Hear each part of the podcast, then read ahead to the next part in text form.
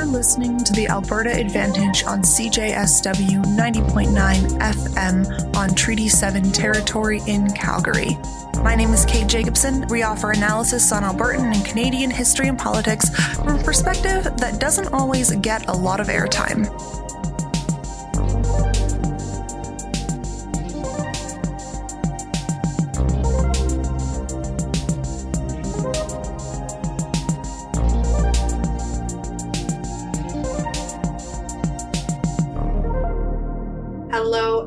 Welcome to the Alberta Advantage. I am your host, Kate Jacobson, and joining me today is Seth Cardinal Dodging Horse. Seth, thank you for joining us here on the podcast. Yeah, thank you for having me. So, on October 1st, an opening ceremony was held for the Southwest Ring Road here in Calgary. Premier Jason Kenney spoke, followed by Transportation Minister Ric McIver, Tsuut'ina Chief Roy Whitney, and then Mayor Naheed Nenshi. Then, disrupting the script of planned speakers for the event, Seth Cardinal Dodging Horse stepped up to the podium and delivered his story for the next 10 minutes. At the conclusion of your speech, you cut both of your braids off and threw them on the highway you were standing on. For our listeners that may be unaware of the significance of this action in Tsuut'ina culture, could you explain to us what braids mean and what it means to cut them? Sure. So, hair is pretty important in Tsuut'ina culture. I've been growing my hair for a long time and I think since I'm 26 now, but when I was 11 years old, I started growing my hair. And that's also when I started um, dancing at powwows and basically beginning to learn more about my culture. And uh, originally, when I started growing my hair, it was something more along the lines of I was a huge fan of, you know, music like punk music and metal and stuff like that. And um, I also noticed like other dancers, uh, male dancers, had long hair and they had braids, and you know, I thought they looked really cool. And I never had long hair. And as a child, I used to always get my head shaved, and I always really wanted long hair. And so I started growing my hair. And then, kind of as I got older into my teens, I started learning more about why we have long hair culturally and the importance of it. And then, you know, I started to learn about residential school and the effects of it on my family and my grandparents and how there's a lot of like older First Nations men that, you know, weren't given the opportunity or weren't allowed to grow their hair. And so I started to feel more pride in growing my hair culturally in that way. And then I also learned from some of my grandparents that, because originally I, I wouldn't really wear my hair in braids in public or, you know, outside of powwows. And then I remember they told me, they they asked me if I was in mourning. And then I said, Oh, what do you mean? They're like, you have your hair out. And then they said, um, you know, in our culture, as as taught from them, they said we wear our hair out. We don't wear it in braids. We just like let it hang loose when we're in mourning. And that's also when we cut it and we, we cut our hair, uh, when we lose a loved one. And so I kind of hung on to that. And then originally I didn't feel super comfortable wearing my hair in public and wearing it in braids because, you know, was having, you know, being brown and having long hair and having braids, you know, there's a lot of racist people, even in Calgary, that, you know, I'll walk into a store and they'll look at me differently I'll get treated differently. So in recent years, I felt more comfortable wearing my hair uh, in braids in public and everything. And I was just taught that it's a source of pride and it's also like, you know, in a way, it's also our power and it's connected to our bodies. And there's spiritual values behind braiding your hair and having your hair long. So, settler capitalist societies like Alberta are accustomed to treating land like a commodity, something that is bought and sold and exchanged. And we're also often taught that having an emotional attachment to land or having stories that are associated with particular places are superstitious or kind of sentimental nonsense. What in your mind is wrong with this approach? And why is it important to tell the stories of particular places? And what do our attachments to these places tell us about ourselves? Sure. Well, kind of to begin with, in Western capitalist society, it's, you know, everyone's assigned a job and even the land is assigned a job, you know?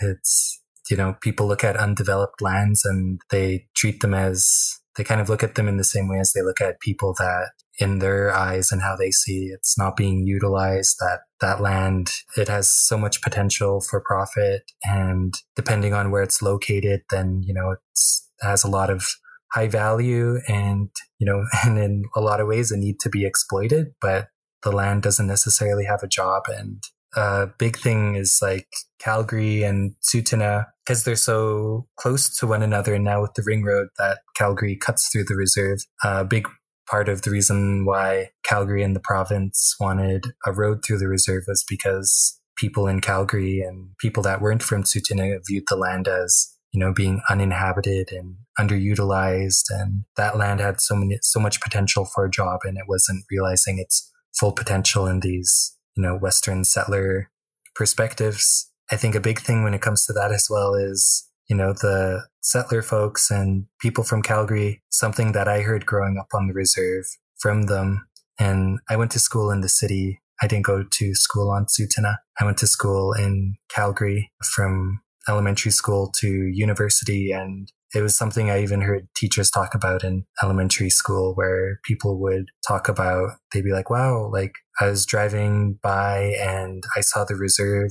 And then they would mention, they'd be like, I noticed that there aren't a lot of tall buildings out, out there. It doesn't seem like there's a lot of buildings seems very beautiful there, but it also seems like there isn't much happening there as well. And for myself growing up on Tsuut'ina, especially where I grew up, you know, it was a huge expansive area of forest and natural springs and those. And I didn't really understand what people meant when they'd say that the land was wasn't being realized to its full potential or that the land wasn't being developed because I was like, oh, like it's very strange because for folks that live in Calgary, if if you want to go and visit the outdoors, you kind of have to go drive to a park, or you got to within the city, or you got to drive outside of the city and go to Banff or places like that. And for someone living on Tsuut'ina for myself, that outdoor natural area was just like outside my front door, and I could go visit it and everything. And it was pretty strange that it'd essentially be like, why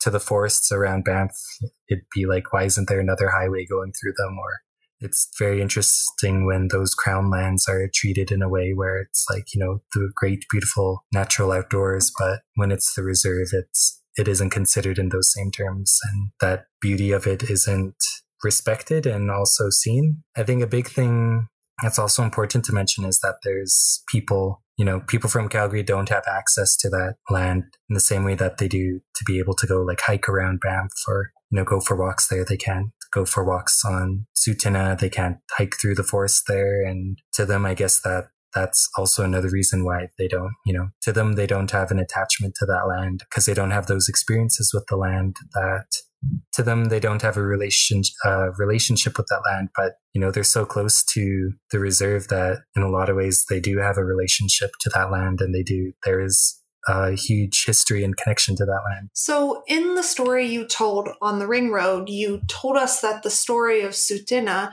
is also the story of Calgary, and many Calgarians might not be aware of this very long history. So the hereditary chief of the Tsuut'ina, Chief Bullhead, reluctantly signed onto the terms of Treaty 7 in 1877. And for decades after, Calgary's municipal government and the Calgary Board of Trade lobbied to open up their lands to sale. And the Canadian military actually eventually ended up using portions of this land for a really substantial amount of time.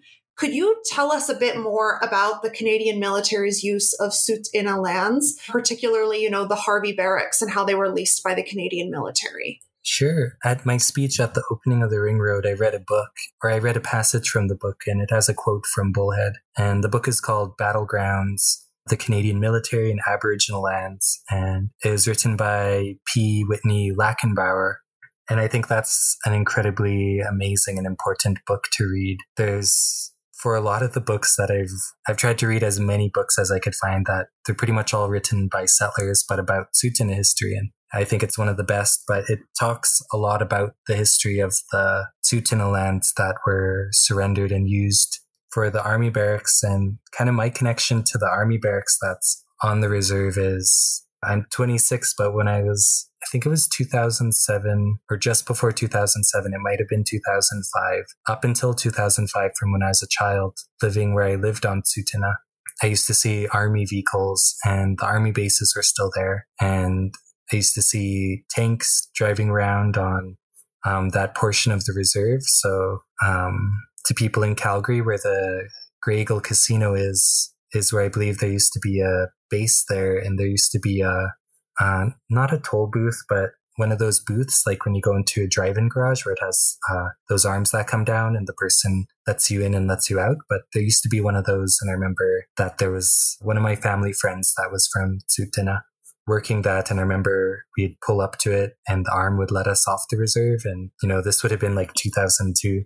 The arm would lift up, and we'd go into town, buy our groceries, you know, go see a movie, and then we'd come back home and that same person would lift that arm up again and let us drive back onto the reserve. And some of those old bases were still there. And so when I was growing up, it isn't something that I thought about much or thought was strange or anything. But looking back at it now, it is a little strange to think about how, you know, why that military presence was there. And that was because the Canadian military for years since the 1890s wanted to, as Calgary developed and Canada grew, they needed a base and they needed land to build a military base that was close to Calgary because Calgary was growing to be a pretty significant city at the time and they could tell that you know this it was going to be a huge city in western Canada so they needed land to build a reserve and kind of to the Canadian government and to the military they thought it would be easier and cheaper if they could get the land from First Nations. And if you read that Battlegrounds book, there's a section in it. And the sources in that book are amazing because they take quotes and they take information straight from letters that were written by people in the military that wanted to build a base on the reserve. But what they there's a piece in there where uh, one of the colonels is talking about why building a base on Tsuut'ina would be perfect, and it was, you know, they describe the land and they describe the land in this way where they describe how beautiful it is and how diverse the ecosystem and how diverse the landscape is, and then after describing it, they go into talking about how it's unfortunate though because that land is being underutilized and you know that land is basically being wasted. And so one of those colonels actually talks about how they were going to you know on behalf of the canadian military they proposed well why don't we just move the Tsuut'ina let's move them onto another reserve and we'll build the military base and essentially take all that land that they the treaty promised them essentially take that treaty land, put them on another reserve, and we could have our military base really easy. And so with that, you know, that didn't end up happening. And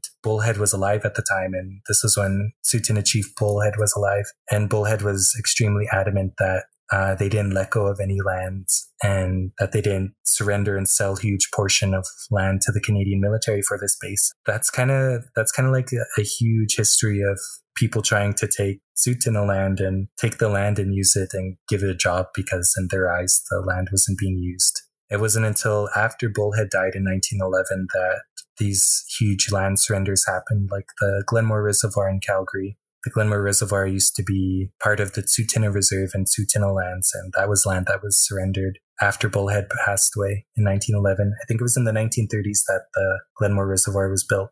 And so the military base is pretty intense because it was kind of the same thing with the ring road where the Calgary Herald and these news outlets were writing about how a new base was going to be, a new military base was going to be built on the Tsuut'ina Reserve. And, you know, the Tsuut'ina Indian agent who, you know, isn't Tsuut'ina, but a settler is like reading the newspaper and is like, what? Who agreed to this? Who's gonna, you know, so it's kind of like how these colonial and, you know, settler organizations kind of have this understanding and, you know, kind of evil confidence where they know that they're like, okay, if we keep trying and pushing, we're going to get this land no matter what. So it's it's totally okay if we continue to say like this future military base that's going to be built on the reserve, even though no agreements were made at the time.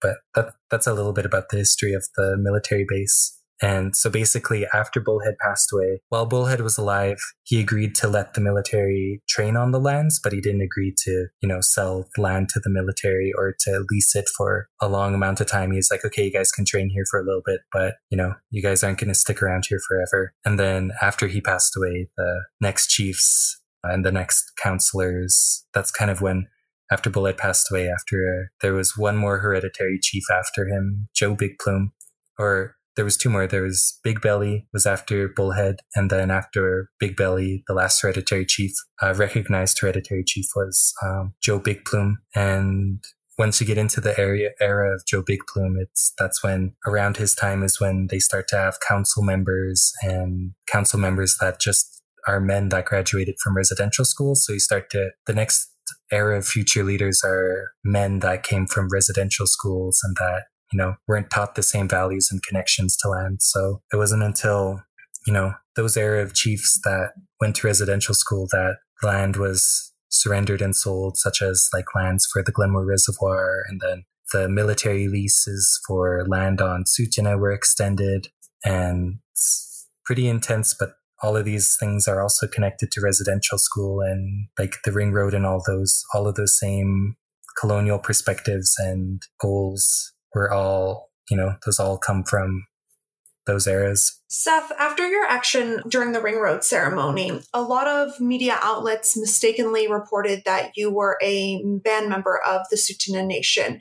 Could you explain for our listeners uh, why that is inaccurate and what are some of the differences and nuances um, that people might not know about when it comes to who counts as a member and who doesn't? So, for myself, I am not a Tsuut'ina Nation band member, and a band member is someone, you know, who has membership to the nation. And uh, my grandmother has, she's a Tsuut'ina Nation member. And with things that come down to like the Indian Act, uh, which was extremely sexist, with the Indian Act, it was kind of determined and affected, you know, First Nations kinship and ideas of kinship and erased traditional ideas and values of kinship and introduced a more patriarchal one. And so with that, um, essentially with things like my grandmother, who she is First Nations, she's Tsuut'ina, and she married my grandfather, who uh, isn't Tsuut'ina, he's Cree, but he's also First Nations. And so for the woman, since she married him, she lost her Tsuut'ina status to her own tribe and she took on his membership status to his Cree tribe. So even though she isn't Cree and she didn't grow up within his Cree nation, she lost her status to Tsuut'ina and took on his status. It's pretty complicated, but also another thing is my grandfather, so a First Nations man, he's free to marry whoever he wants to. So if he married a First Nations woman, it, he wouldn't be affected. He'd keep his same status. If he married a non First Nations woman, then she would actually gain status. In the past, she would gain status and she would actually become enrolled in his tribe. So she'd become a Cree Nation member, even though she's, you know, not First Nations. But the women, the First Nations women were the ones that were affected. So if a First Nations woman married a non First Nations man, a settler, then she would lose her status completely and she'd cease to be First Nations and, you know, what that means under the Indian Act. So she'd lose all of her status and her band membership. Um, so it is, it's pretty sexist in how it doesn't affect the man and it affects the woman and how that enforces, you know, this patriarchal, you know, family and these patriarchal family systems. And so, uh, when my grandmother, my grandparents got married and my grandmother became a Cree Nation member and she lost her Tsuut'ina status, even though she still lived on Tsuut'ina and lived on her family's land and the land that her uh, Tsuut'ina mother and grandmother and grandmothers going back all lived on. And so their children, my mom became enrolled in my grandfather's tribe. And so that went down to me and I became enrolled in my grandfather's tribe. And I still am enrolled in my grandfather's tribe. And even though I am Tsuut'ina as a person and culturally and, you know, in every way I am Tsuut'ina, on paper I am not a Tsuut'ina Nation band member. And with the way these band memberships are run, it kind of because of colonial influences, it's become a thing where it's essentially like a club and who's in the club and who isn't in the club and the people that are inside the club are able to determine who is and who isn't a club member. And so with the way that Tsuut'ina Nation membership is run, it's essentially run like a club. And my grandmother and my grandfather got divorced and my grandmother had to go to a vote and pay a fee in order to get her Tsuut'ina status back. And so she became a band member just before the vote for the Ring Road happened in 2013. So in 2012, she became a band member again, but that didn't affect her children. So none of her siblings reverted back to being Tsuut'ina because they lived on that land and because they grew up in the Tsuut'ina culture. Uh, in their mother's culture, they didn't revert. They still retained their father's Cree status and, you know, their children. Me and my cousins were all still Cree on paper, even though culturally we've all grown up Tsuut'ina. Not to say we're not Cree as well, but that being Tsuut'ina has been an important part of where we come from and where we live. So when it came down to negotiations for the ring road and discussions, my family wasn't included. And even though my grandmother is a nation member, uh, she also wasn't included and she wasn't um, treated the same as a Tsuut'ina man uh, would have been treated. And, you know, it's because she's a woman and because of these influences from the Indian Act and residential schools. So there's that complex history that a lot of non First Nations people don't understand where I've seen people comment and be like, well, how could he be Tsuut'ina but not be a Tsuut'ina band member? And that kind of what I explained here pretty much sums it up, you know, all these complicated colonial values and beliefs and structures that are pretty complex and hopefully will get sorted out in the future by other people that don't agree with them and other people that are affected negatively by them. What kind of reaction did you receive after the action you took at the Ring Road ceremony, both from within your community and from outside within of it? Within Tsuut'ina, after I spoke, it's been pretty quiet actually in a lot of ways. There's a lot of fear out here for folks speaking up. And that was a part of the reason why I chose to speak up that day, just because when it comes to issues and things being handled poorly on the reserve and within the community, people are often afraid to speak up. And there's a big issue of that. And so it has been a little quiet um, from responses within the community to me as well. Uh, I feel like I'd probably get a lot more face to face feedback from folks uh, if it wasn't the pandemic and, you know, COVID wasn't a thing and it was easier to visit people. But from what I've seen online from people within the community, there,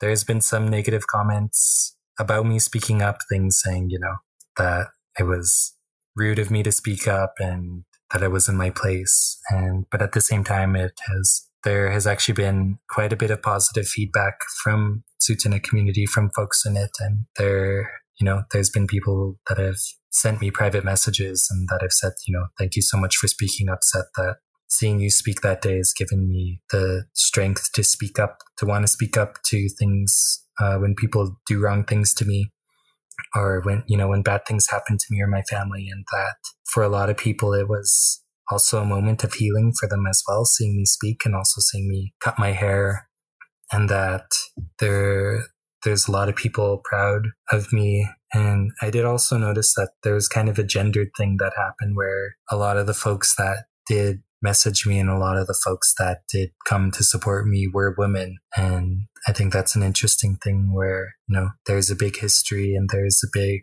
there's a lot of history and effects that people are still feeling from residential schools and patriarchy and all those things. And that uh, I did notice that a lot of men didn't respond or they were the ones kind of saying negative things, but there was a lot of women that were supporting me and sending me a lot of support. And I really appreciated that. As for like negative comments and things outside of the community, I've also received a lot of positive feedback from people and a lot of same thing with folks saying that it was very healing for them to uh, have watched the video of me and that they were sending support and love to my family, which was amazing because I, when I spoke up that day, I had the fear that the ring road would open and my family would become invisible again and that my family's history and our stories and all those would be erased and I'd have to continue fighting. Not that I'm not going to continue fighting, but that I'd have to be continue to fight in a way to be heard.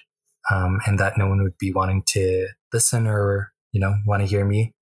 And so there's also like a lot of negative comments from quite a few racist people. And I'm pretty good at ignoring all those comments. They don't really affect me or, you know, I don't bother reading the comment section on, uh, you know, on Facebook or online sources, you know.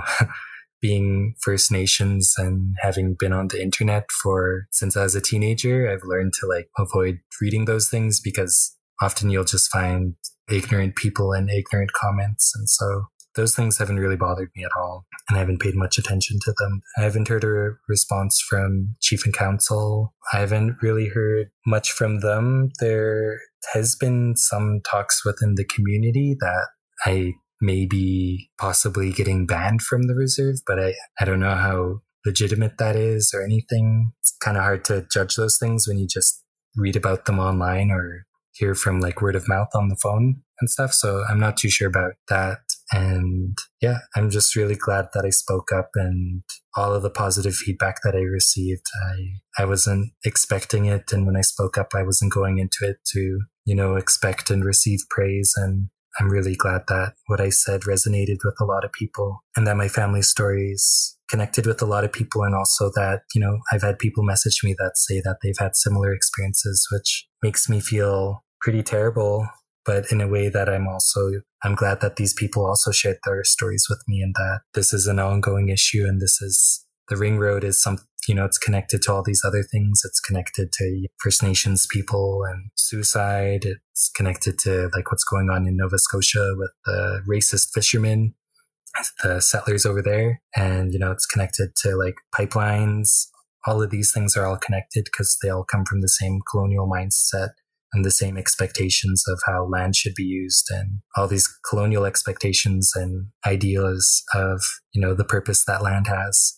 If our listeners are interested in following you and learning more about your work, where should they look? This summer, I was asked to create a sculpture with Yoko Ono for one of her shows called Water Event at Contemporary Calgary. So I have a sculpture that I made with Yoko Ono that's at the, I think it's the old planetarium here in Calgary. It's a piece I made about the Glenmore Reservoir and Tsuut'ina Land. And there's a project description folks can read there that kind of talks about the history of uh, the Glenmore Reservoir.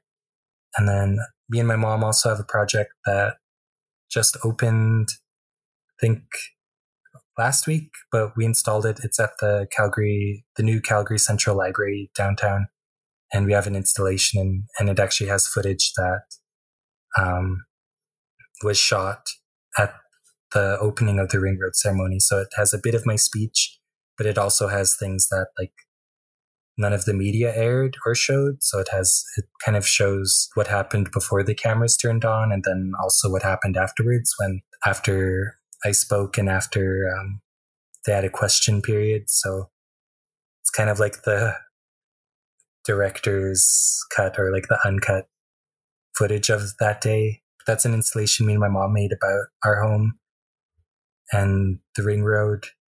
And, uh, and then also I'm pretty active on Instagram. My Instagram handle is sad birthdays and I put a lot of my art on there and also like some of my family research that I do and a bit of Tsuut'ina history. I like sharing that type of knowledge with people and think that's a great outlet as well. And I'm also on Twitter at Lawrence Teeth. And also have music online at Bandcamp under the name Lawrence Teeth. I'm pretty active and creative person. And yeah, so currently at the moment there's a couple places here in Calgary you can go check out. There's Jinmi's show at Truck and then the one at the library downtown, and then at uh, build planetarium at Contemporary Calgary. Those are up for the next bit. Amazing. Seth, thank you so much for joining us here on the Alberta Advantage. It was a real pleasure to talk to you. Sure. Great. Thank you so much for having me.